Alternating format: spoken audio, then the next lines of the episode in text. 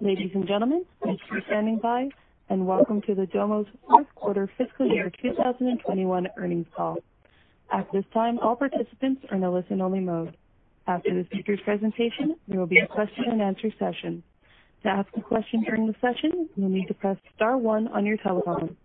Please be advised that today's conference is being recorded. If you require any further assistance, please press star zero. With that, I will hand the call over to Peter Lowry, Domo's Vice President and Director of Investor Relations. Good afternoon, and welcome. On the call today, we have Josh James, our Founder and CEO, Bruce Felt, our CFO, and Julie Kehoe, our Chief Communications Officer. Julie will lead off with our safe harbor statement and then on to the call. Julie? Thanks, Pete. Our press release was issued after market close and is posted in the investor relations section of our website, where this call is also being webcast. Statements made on this call include forward-looking statements related to our business under federal securities laws, including statements about financial projections, the plans and expectations for our go-to-market strategy, our expectations for our sales and new business initiatives, the impact of COVID-19 on our business, and our financial position. These statements are subject to a variety of risks, uncertainties, and assumptions.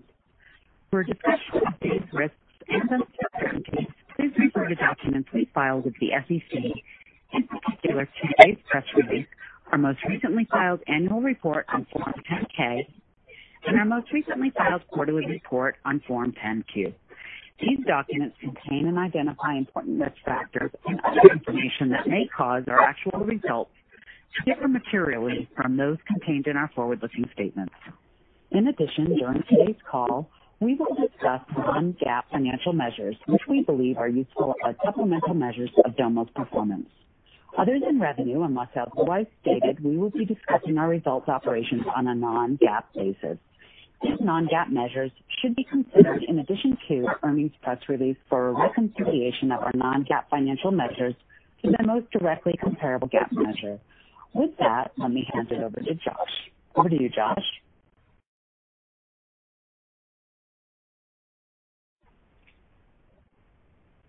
Well, thank you, Julie, and hello, everyone. Thanks for joining us on the call today. I hope that everyone and their family is in good health. I'm grateful for every member of our team who, over the last 12 months, found the dedication, creativity, and resolve to support our customers and our business, resulting in what was really an outstanding year. I'm optimistic about the macro recovery that's in front of our entire society as we all focus on getting back to normal. Now to Domo's performance. We really had a breakout quarter and year, and I am so proud of our team and really the decade of work from so many people. Q4 capped a tremendous four quarters from Domo. In Q4, we posted 28% billings growth, 26% subscription revenue growth, and 23% total revenue growth. So over the last four quarters, that's billings growth that started at 13% in Q1, grew to 20% in Q3, and now. And also, we set ourselves up to really execute well as we enter into this new fiscal year. Digital transformation initiatives remain a top IT spending priority in 2021. And Over the year, we've seen that demand for modern BI has accelerated, and it fits squarely into our value proposition of helping customers leverage their existing BI investments to it at a massive scale in the cloud and at an unbelievable speed. In many cases, businesses want data faster than ever and are embracing transformation for all parts of their business, from machines to end users. As an example, a cold chain equipment manufacturer needed to closely monitor sensors for temperature-controlled refrigeration units housing COVID vaccines. This customer is connecting to IoT data, regulatory data to effectively manage safe vaccine and these examples are becoming more and more normal. Just last week, a CIO customer proactively reached out to us to let us know how ecstatic they are with Domo. They're innovating this company with Domo to create a new service that is the insurance, insurance industry's first true ag- aggregated view of the entire insurance experience between the insurance consumer, insurance agency, and the insurance carrier, all seen, analyzed, and dynamically presented by Domo. To put some of this to numbers, Domo is helping this company bring together 143 cloud data connections across 17 different Salesforce orgs, creating over 7 million rows of data, representing over $170 million in insurance premium. And as he said to us, this is only the beginning. We also introduced several new product capabilities to make it easier to put any data to work more effectively, and we've seen a market that is moving in our direction, resulting in better recognition of Domo's unique value. Building on this point, as we've seen with much of the consolidation that's been taking place in our space, Domo was way out in front of building the future model for modern BI. We're now seeing this come to fruition as not only have we been copied by many others, finally the market's coming to us and recognizing that leadership in our vision. And finally, we've dramatically improved our analyst rankings. So for instance, Domo moved into the Challenger Quadrant in the ever-important 2021 Gartner Magic Quadrant for Analytics and Business Intelligence Platforms. Now, this is due to the recognition of the quality of our product, particularly in the areas of data preparation and manageability, which give line of business, IT, and data leaders more capability and confidence to put data to work at scale in record time across the entire business. This improved ranking in the Gartner Magic Quadrant will certainly have an impact on our business. Given our reputation for delivering easy-to-use solutions that appeal to line of business executives, we believe our full end-to-end capabilities should really be a tailwind to our sales efforts. On our go-to-market, we're finding that our message of delivering BI leverage at cloud scale in record time continues to resonate. In addition, led by our sales leadership of Ian Tickle, Jeff Skousen, and Jim Kowalski, but also led by many other sales leaders throughout Jeff's and Jim's U.S. organizations, and also led by our sales leaders in Europe and Asia, our sales rigor and our sales force productivity have significantly improved, resulting, of course, in better new business cadence throughout the year. I'm really proud that we achieved our strong top-line performance while driving operating expenses down year-over-year. This has also put us in a much better position financially. We reached the adjusted operating cash flow positive milestone in Q3, and in fact, we were free cash flow positive in Q3 and Q4. We also ended the year with more than $200 million of ARR across more than 2,000 customers and more than $90 million of cash in the bank. We've also made strong progress with our Domo Everywhere solution. Now, this is our offering that helps customers extend the value of their data outside their organizations to their customers, partners, and suppliers. Domo Everywhere isn't just embedded analytics. It also allows a full Domo experience to our customers' customers, helping them deliver new data experiences and creating new revenue streams by monetizing data that they already have. And we have a very strong pipeline of Domo Everywhere deals heading into fiscal year 2022.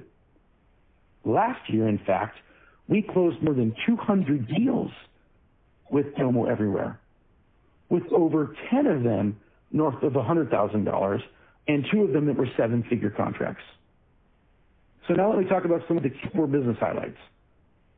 Q4 was driven by continued strong customer count growth, significant new wins, and continued expansion with existing customers.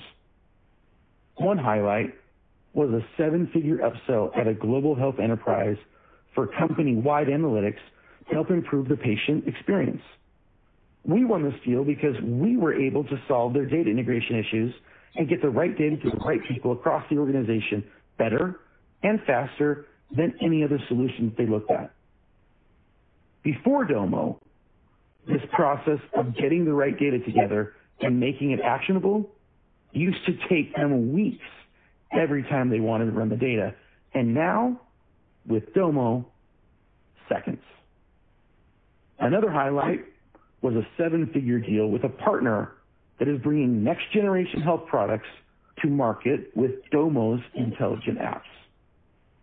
Additionally, in the public sector, we also signed a state expansion worth more than $500,000 and to provide analytics around vaccine distribution. We're proud of the value we've delivered to state governments, which has also resulted in expansions outside of COVID use cases. We had significant new logo wins as well. We won a new $500,000 plus ACV deal with a leading omni-channel retailer. Domo was chosen after a POC to support their CEO's goal of creating a more data-driven and action-oriented culture. Domo won because we demonstrated the record speed at which we could deliver self-service insights to decision-makers across their entire company to support a more agile business. Additionally, we won a new logo deal with a Fortune 500 restaurant corporation. We won this deal based on our ability to merge online and offline sales data across dozens of point-of-sale systems from tens of thousands of franchises to deliver uniform analytics, visibility, and transparency across all of their brands, all of their geographies, and all of their segments. We won this contract with the support of a C-level executive's prior experience with Domo at one of the nation's largest media groups. Now, let me talk about some of our plans for our upcoming year. We've executed well over the last 12 months, and now that we're in a much better financial position, we are able to think about how to invest for growth. Let me tell you, I'm very excited to be able to finally start playing offense.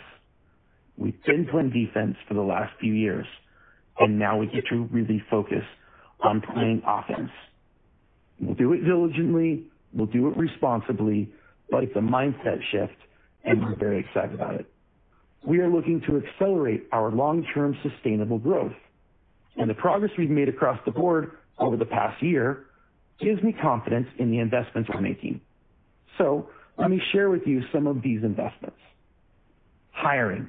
We've been hiring salespeople over the past several months and plan to increase our sales capacity to support at least 20% longer-term growth just to start, as we've been growing faster, and we have aspirations to grow much faster than that. We are also investing in sales enablement and customer success initiatives to drive customer satisfaction, of course, retention, renewals, and new business. We've also made some key leadership hires we believe will help us accelerate some very important initiatives for us this year. First, Gita Shannon joins us from KPMG and Oracle to lead our partnership and ecosystem efforts.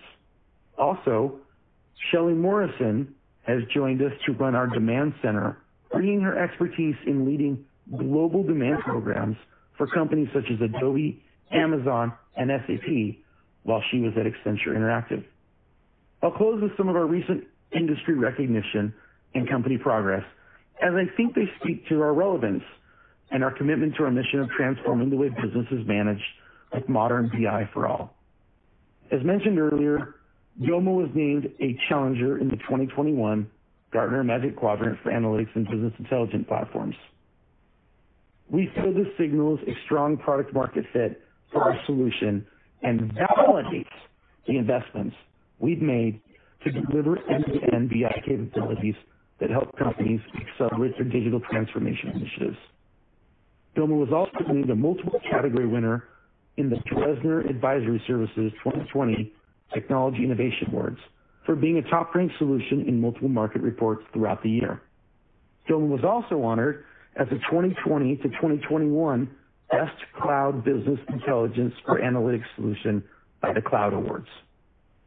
And as you saw yesterday in our announcement with Snowflake, Frank and I announced the advancements in the Snowflake-Domo partnership, where we've achieved premier status in Snowflake's Partner Connect program, and on the product front, a native integration that allows Snowflake customers to better leverage their data that's in Snowflake. You'll hear more product news like this at Domopalooza later this month. On another front, we are very proud to be a strong corporate citizen in our community. Locally, we've led out on a number of DEI initiatives, and more globally, the Parity Pledge that I helped found with Catherine Stickney to achieve gender parity at the highest levels of leadership has now been taken by close to 500 companies that represent more than 1 million employees on six continents. And also, of everyone I've recruited to our board, a full 50% of them are women. This past year, in addition to the Parity Pledge for just the senior levels of leadership, we extended that Parity Pledge out to every position that we hire in the company. And then we created a second Parity Pledge for ethnic diversity and are now interviewing a broader slate of diverse hires for every single position that we hire in Domo. So of course, not by chance, with great effort and also with great pride, in the second half of the year, women and underrepresented minorities represented almost 40% of our new hires. So in closing, I'm thrilled with our Q4 and full year results. I'm incredibly proud of the progress we've made across the board over the past year, and I'm thrilled to be playing offense. This is when things get fun, and I'm so excited about that. I feel great about how we're positioned heading into fiscal year 2022, and I certainly look forward to updating you as we execute against our plan. We're hosting our annual user conference, Domopalooza, March 24th. We'll be virtual again this year, and I look forward to sharing more about our vision of modern BI for all and exciting product news that will continue to deliver on this vision. And With that, I will now turn the time over to the Bruce. Bruce? Thank you, Josh. We had a strong Q4, and I'm pleased with our execution throughout fiscal year 21. I'll review the details behind the performance and then discuss first quarter and fiscal 2022 full year guidance. Our Q4 billings of 82.8 million, a year-over-year increase of 28%, was driven by strong new customer count growth, upsells and expansion, and high retention rates, with gross retention approaching 90%. And We continue to invest in retention as our long-term target is 90% or better. Net retention remained above 100%. At the same time, our billing terms strengthened even against the backdrop of pandemic-driven challenges in some segments of our customer base. We had 62% of our customers under multi-year contracts at the end of Q4. Our remaining performance obligations, or RPO, grew 21% compared to the same quarter last year. Current RPO, or RPO expected to be recognized as revenue over the next 12 months, grew 23% year-over-year. Q4 total revenue was 56.8 million, a year-over-year increase of 23%. Subscription revenue grew 26% year-over-year and represented 88% of total revenue as we continue to focus on our recurring revenue. International revenue in the quarter represented 24% of total revenue, consistent with Q3. Merchant gross margin was 82%, up more than 5 percentage points from 77% in Q4 of last year, and up over 1 percentage point from last quarter. We continue to be successful managing our data center costs even as volumes increase. In Q4, operating expenses decreased by 5% from last year, even though revenue increased by 23%, with an improvement in our operating margin of 33 percentage points from the same quarter last year. Our net loss was 9.8 million, and our net loss per share was $0.32. This is based on 30.2 million weighted average shares outstanding, basic and diluted. In Q4, we reported cash flow from operations of 3.5 million, as no adjustment was necessary for an employee stock purchase plan, an improvement of 2.1 million over last quarter. In fact, we generated 2.1 million of free cash flow this quarter.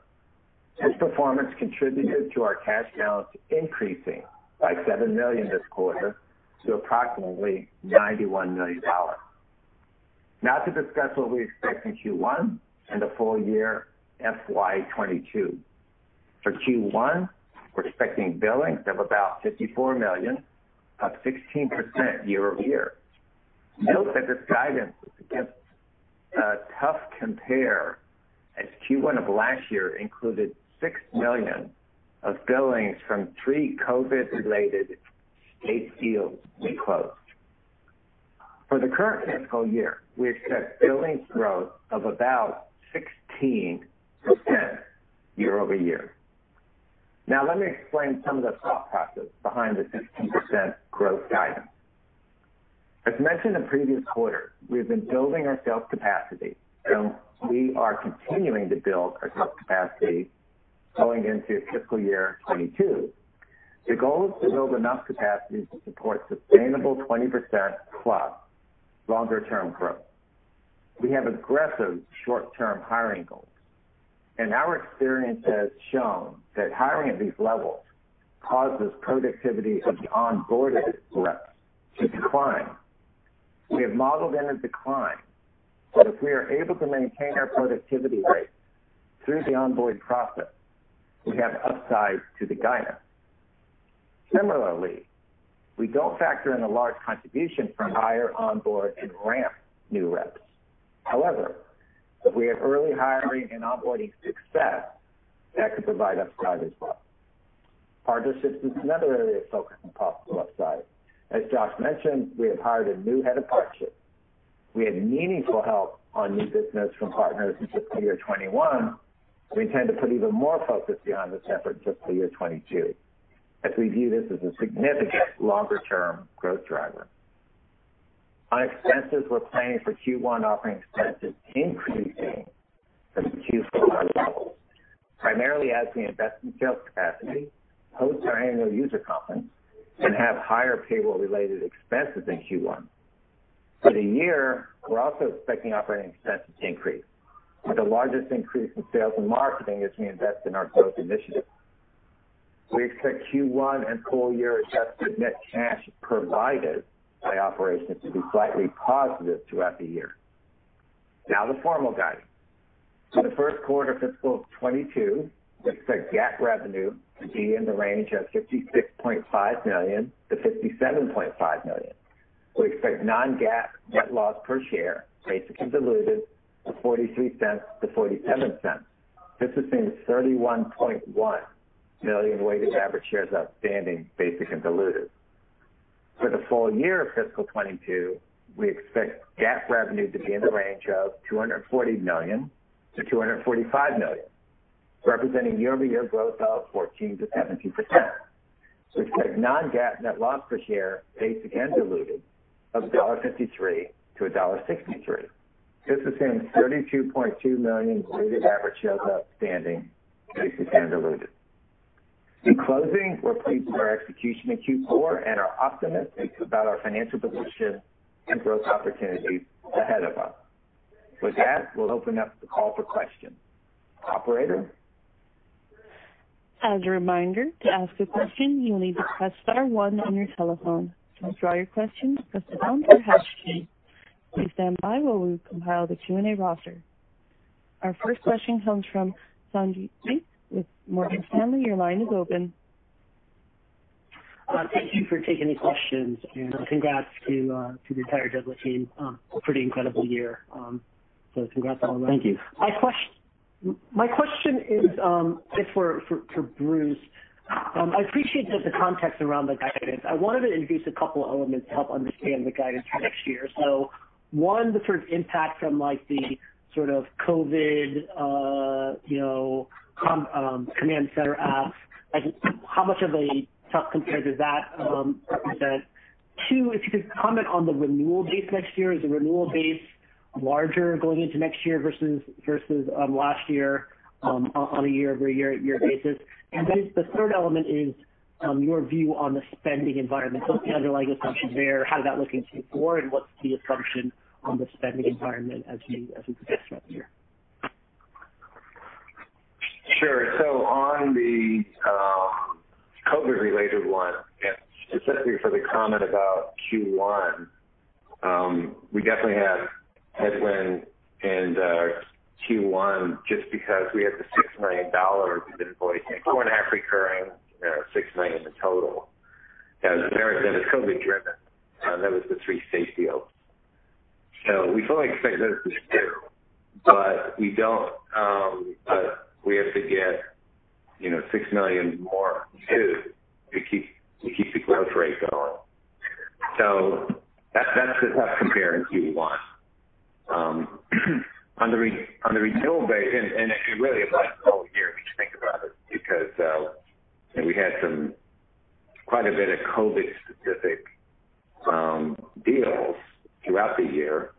Uh, the good news is we actually see some of that continuing, so that kind of mitigates you know, full year kind of tough compare if we're able to help people roll out vaccines, for example.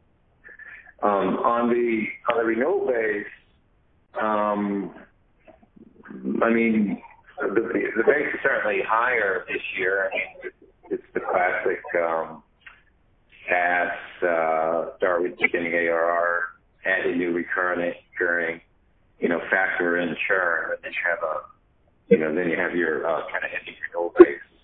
Um, but yeah, the renewal base is definitely much higher than last year because you're you're able to add to it the new recurring revenue that was generated this year, or in our case, really the new recurring, um, or the new ARR, I guess we'll call it. So, so that's true. And then on the spending environment, generally speaking, Uh, we still see difficulty from some of our customers who are still in challenged industries, and it hasn't quite turned yet. You know, Brick-and-mortar retail, uh, certainly transportation, hospitality just more generally. Um, we did, however, have some success with those customers because they just had to get to the data to understand the ramification of COVID on their own business. Because we can move so fast at scale and we can be distributed so quickly and in the cloud, we were a preferred vendor. And, uh, you know, people just couldn't wait in line the old-fashioned way to get data. They really had to cut through that. That's what that's what Domo does. And, and obviously, we you know, we believe, you know, we we read the newspapers the same as you, just the stimulus uh, plus the vaccinations, we think will bring optimism to the business community and you know, very much look forward to what we hope is a much more robust environment next year. We didn't really we didn't really factor that into our numbers, I would say. But, I mean, everything seems to be pointing that way, and we certainly hope it plays out that way. Great. No, I appreciate the thoughts there, Bruce. And then, Josh, you maybe comment on like, partnership starting um, with Snowflake? Um, Slootman doesn't endorse a press release for anybody, and so that was really nice to see. Maybe talk about what you what the team is building with Snowflake, and then to what extent do you think that'll help you um serve as an entry point to the, you know, a pretty fast-growing Snowflake customer base to help serve out some of their data to those business users and those customers? What what what's sort of the roadmap um, for Snowflake. If you want to comment on the broader partner strategy, um, feel free to do so as well. Yeah, so this definitely was a, breakout year for us in terms of partners this year. Uh, it's been a multi-year effort, and you know trying to find the right relationships and uh, how we fit into the ecosystem most effectively with with the other players. Uh, Snowflake's been a really healthy relationship. You know, we sat down with them early on. I sat down with Frank, and uh, he basically laid out laid out a blueprint for things that we could do that would be uh, differentiated in the marketplace. And uh, we did some of those things at the very beginning, engaged with the sales organization, and it's helped us with with our deals, uh, especially where Snowflake is, is already installed or where someone's making a Snowflake purchase. And then there were other things that they asked us to do um, that truly would be differentiated. And some of that relates to you know being able to take that data that's in Snowflake, um, but then also take our entire back end and have it run on Snowflake. And so it's all still in the cloud, uh, but it's all in Snowflake. Our entire back end can be Snowflake in Snowflake, and that's uh, something that really helps the relationship that they have with their customers. It increases the speed, and it certainly increases the reliance that those customers have on both us and Snowflake in a world where CIOs are trying to figure out how to make sense of the you know 10 partners that want to be their data platform. Uh, so it's been a healthy relationship, and and uh, I think Frank appreciated what uh, we've done relative to the strategy that, that he laid out in that meeting, and, and so we were certainly appreciative of him uh, being on that press release and, and helping us go to market. I think broadly speaking, with partners, uh, in fact, while we were on this call and uh, we pre-record with with COVID now being able to be able to being able to be in the same room, we pre-record our our prepared remarks, and in those um, well, while those prepared remarks were being read, I got a text message from one of our partners uh, who just had a big opportunity with a federal deal. And um, so having that breakout year that we had where we went from basically zero in partnerships to having uh, about 10 million bucks or so uh, in new deals between came through partners this year and you know hoping to see what that turns into next year. But we have these great relationships that have, that have brought us uh, new revenue and new logos, and certainly want to improve on that this year. Great. Uh, appreciate the thoughts, Jeff. Uh, congrats on the year. Thank you. Our next question comes from Derrick Wood with Cowen. Your line is open. Thanks. Uh, hats off to you guys for just an incredible transformative year and, and exiting the year with 26% subscription growth. Um, pretty, very impressive to see. Thank you. Thank you. Um, yeah. So Josh, I'll, I'll start with you. And, and so, uh, so uh, you, you know, you've made this, this pivot to be more interoperable with um, the analytics ecosystem, like what you're doing with Snowflake and, and cloud data warehousing. I'm curious, when it comes to selling your whole platform, kind of giving companies a single uh, vendor serving many analytic needs, and I think you mentioned some on the call. Uh, where are you seeing demand for that? Is that is that more in the commercial and international markets? Do you see enterprise opportunities as well? I mean, how do you balance the opportunities between the capstone approach and the full platform approach? That's a great question. Thank you for asking that. Uh, it's something that I've mentioned at a few of the investor conferences, and I think it's really important that our investors understand. Uh, we have a full, you know, end-to-end full stack because our enterprise customers have asked us for it. Almost every feature that we have came from big enterprise customers asking for it. But you're right, they don't come to us at the beginning saying, well, we want a we want a full stack purchase. Uh, let's rip and replace 19 different things that we have here. That's not how the relationship works. And that's why I think it's important that, and, that we keep on repeating the messaging that are BI leverage at cloud scale in record time.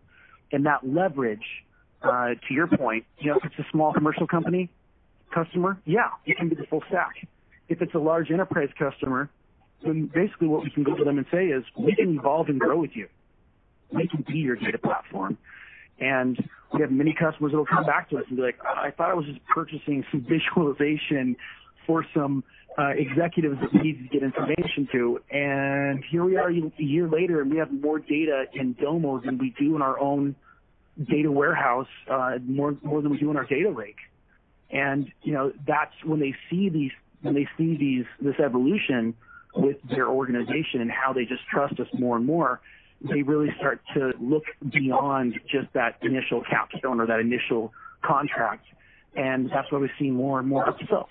And so, you know, we're going to continue to go straight down the middle, straight up the middle. Uh, we'll, keep, we'll keep going there. We'll keep offering the full stack.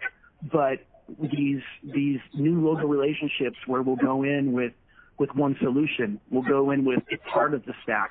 We're more than happy to do that. It's BI leverage. Whatever you have, we can help make it faster. We can help get you a lot more data. We can get it in people's fingertips. We can turn it turn it mobile for all the data that you have in your organization. We can help you connect to things that you're not connected to right now uh, because we have a thousand connectors. So it's it's really something that we can get in there and get started in a variety of ways and then evolve with that customer over time. That's that, that's great. Maybe one for Bruce. Um, it, sounds like it was another uh, strong quarter of customer generation. Last quarter, you called out 50% growth. Um, anything to call out uh, this quarter and Q4? And then, you know, I, know it may be early, but it's when you look at this this strength in new customer activity, um, are, they going? Is this they start small and they're going to expand bigger in the upcoming year? Do they look more like they went big out of the gate and so less expansion? Just just curious how you're thinking about that cohort and, and how meaningful they could be in terms of expansion next year. Yeah, in terms of the first part of the question, we this was just a strong new what we call new logo year. I mean, we added we added a um, incredible number or more more new customers than um, I've seen. Well, certainly since we've been public and, and before then.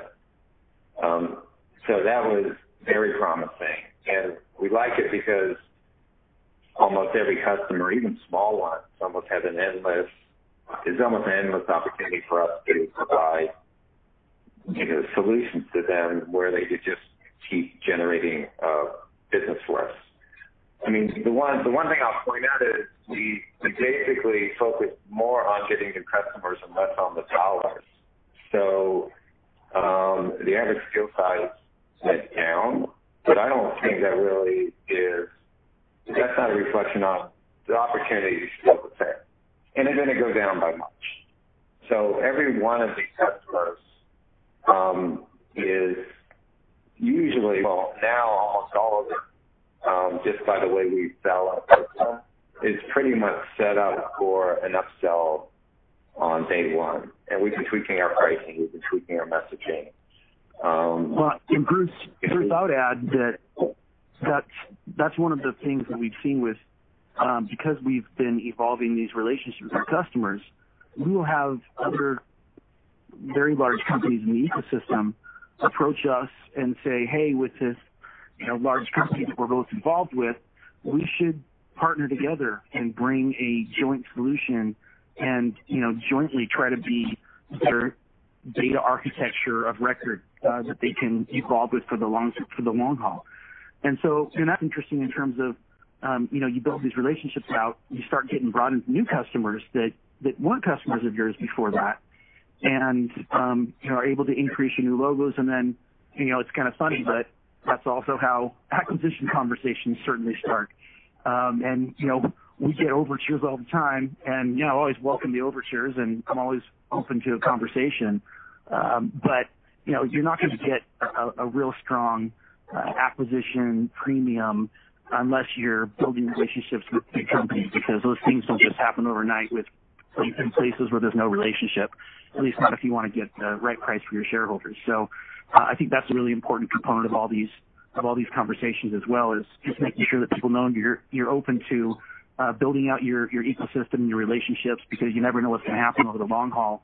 Um, and you know I think that's been I guess starting to be recognized as, a, as an important part of the ecosystem with some of these really big customers that we have, uh, because it shows you that that uh, you know the big companies are hearing our name and they're being told if they want to be more successful at that at that customer, then they need to integrate well with us. And so that's that we're seeing a little bit of the of the power Uh, changing to our side as well, which is uh, which is a great reward for us.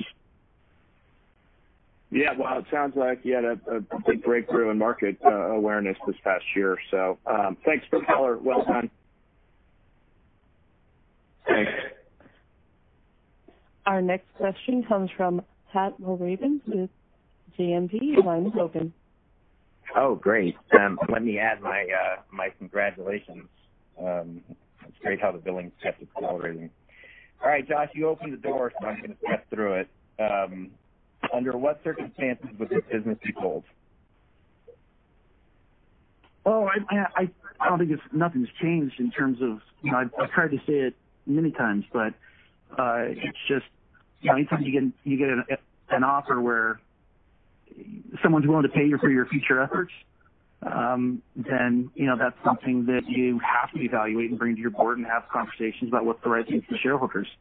Um so, you know, I didn't want to sell Omniture, but I got an offer that felt like it was the right thing for the shareholders, and uh it was the right value relative to the risk-reward that we were presented at that point in time.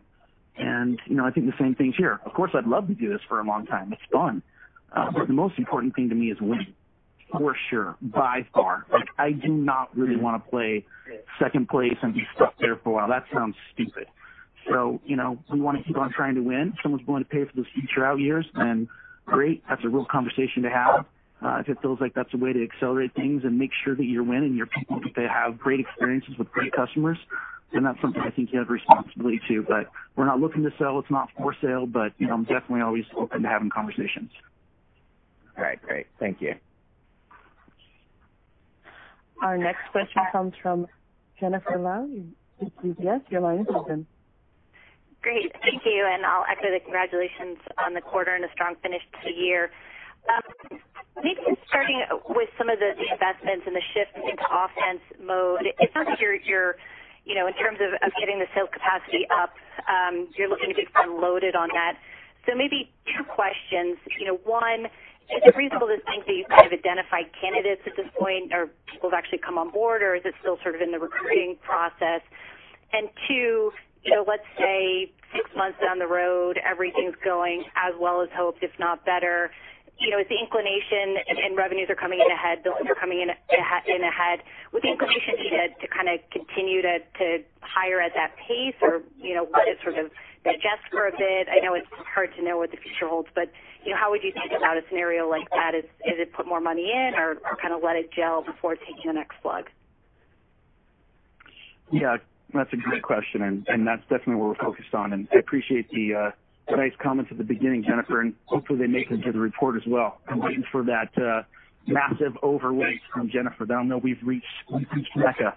Uh, but the I think the call about you know, the question about hiring, that's definitely right on. Um, And we have been really successful so far. We we really challenged the team, especially as it looked like we were doing well at the end of last year.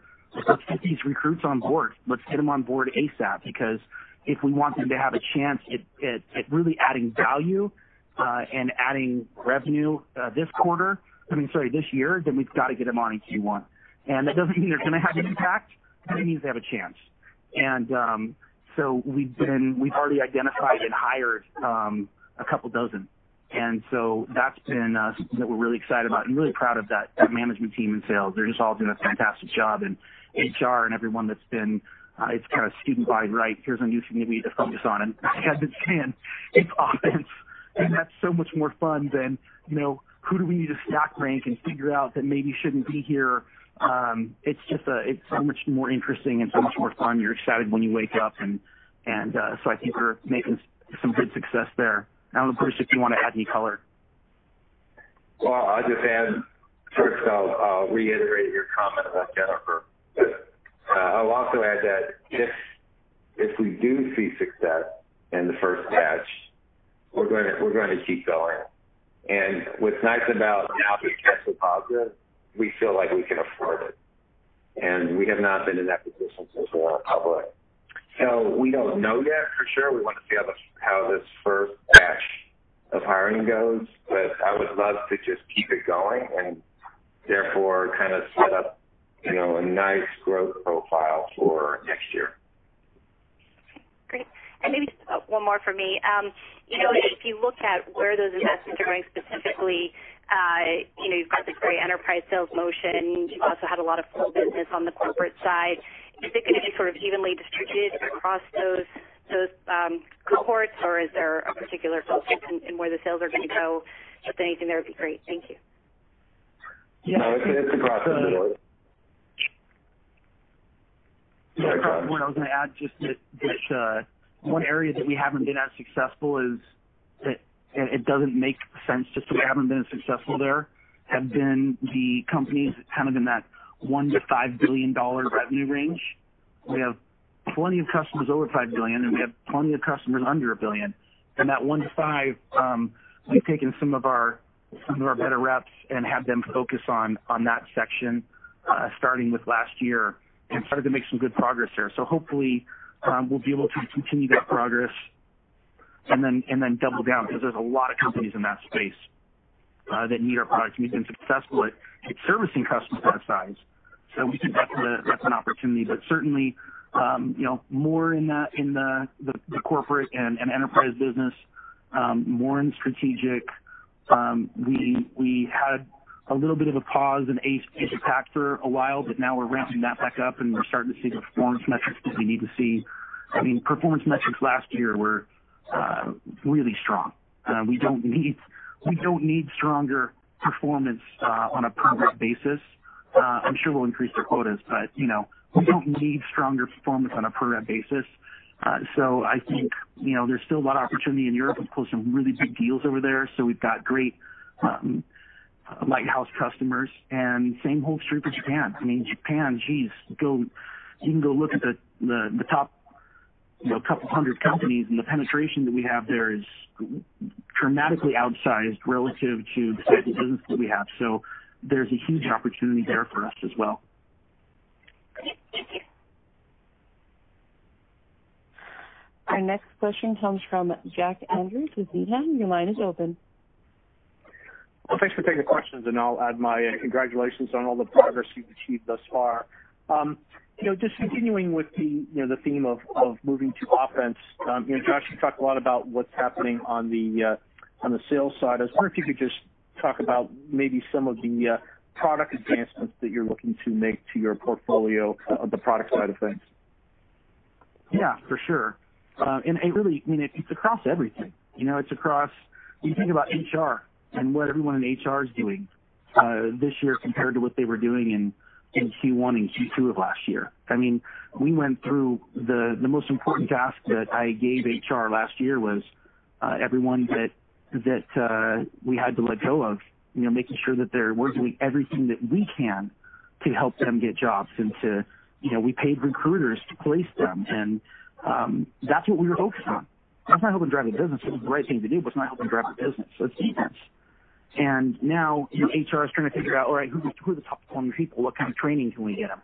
Um, where are the opportunities to promote additional people that are here? How can we improve our diversity uh, so that we are you know, even more qualified to talk to customers? And then from a product perspective, uh, you look at, um, you look at okay, we've kind of settled with a product that customers do not complain about.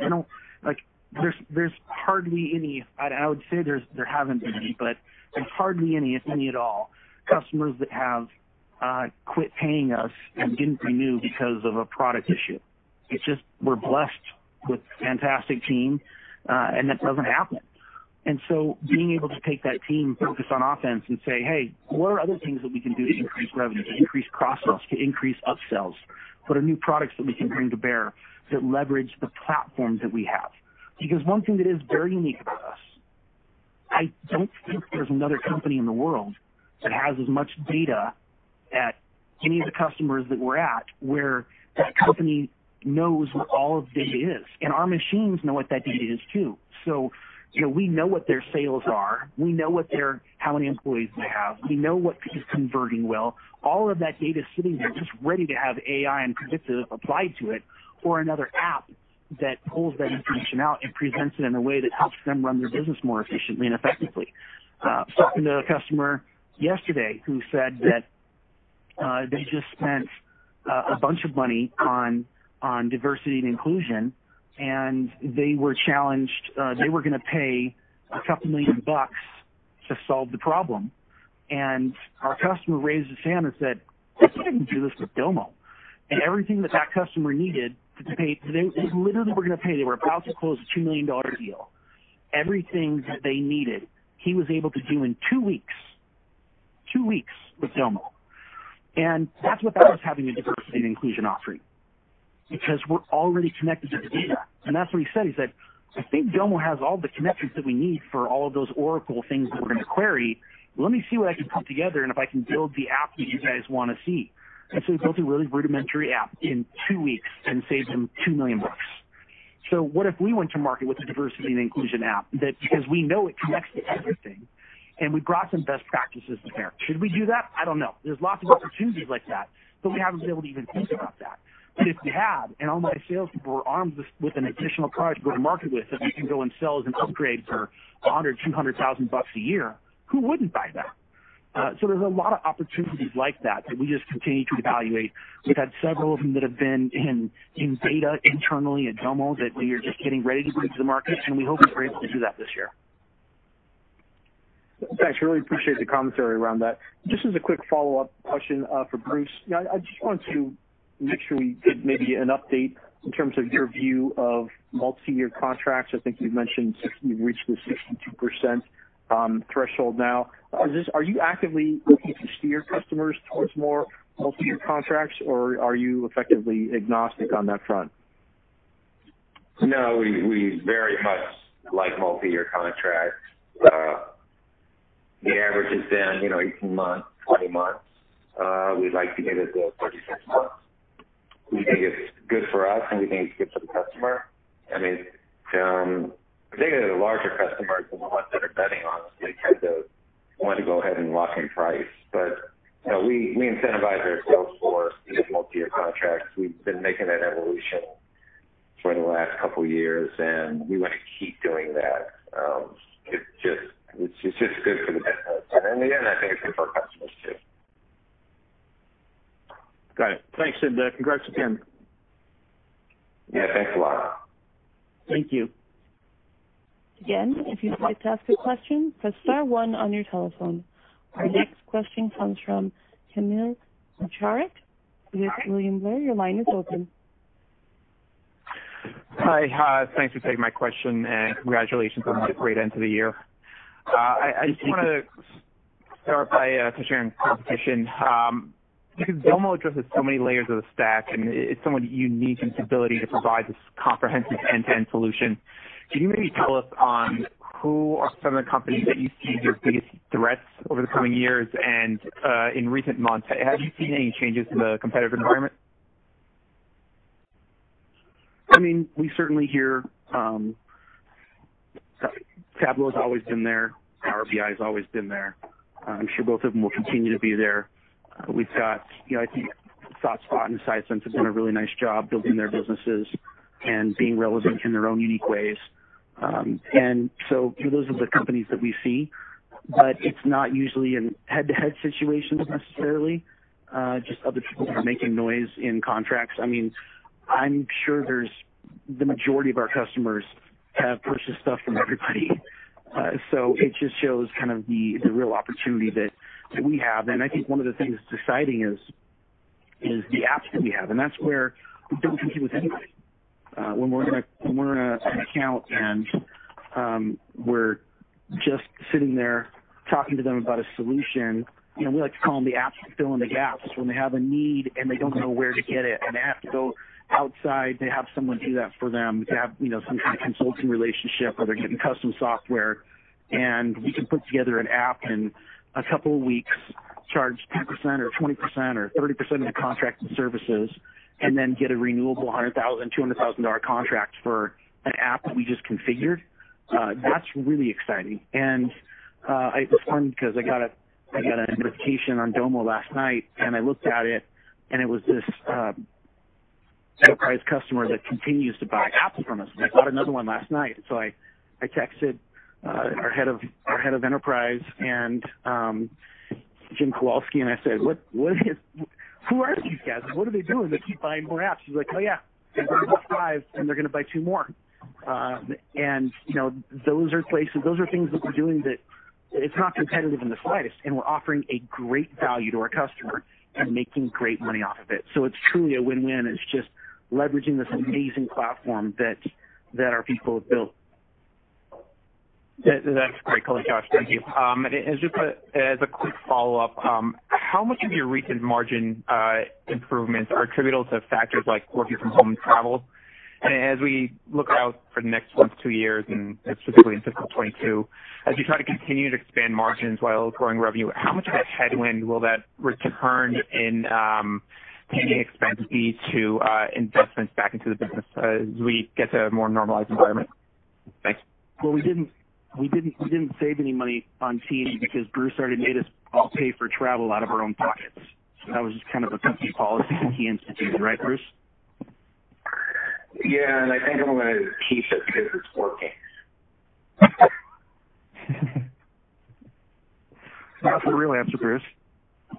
Yeah, well, the I don't know that we really have a lot of. Uh, it's really T&E um, savings, and I'm not sure it just jumps back to normal um, anytime soon.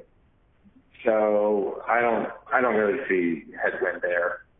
And I, I, I think we, we just overall still have a lot of leverage opportunities within our cost structure.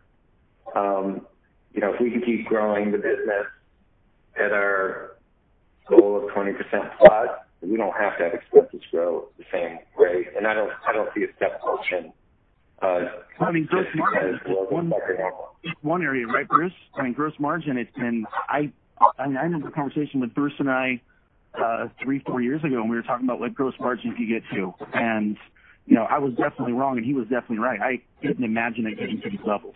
So it's been awesome to see what the team's done there, just finding more and more efficiencies, what the finance team's done with, um, you know, really driving the right kind of relationships with our, with our vendors. But yeah, there's definitely more opportunities to, to squeeze and get more, get more juice out of this thing for sure from a cost perspective and efficiency perspective. That's that's great to hear, and uh, thanks again, and congrats. Thank you.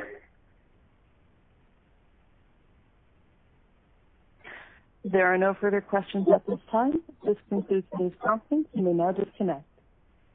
Good. Thank you, everybody.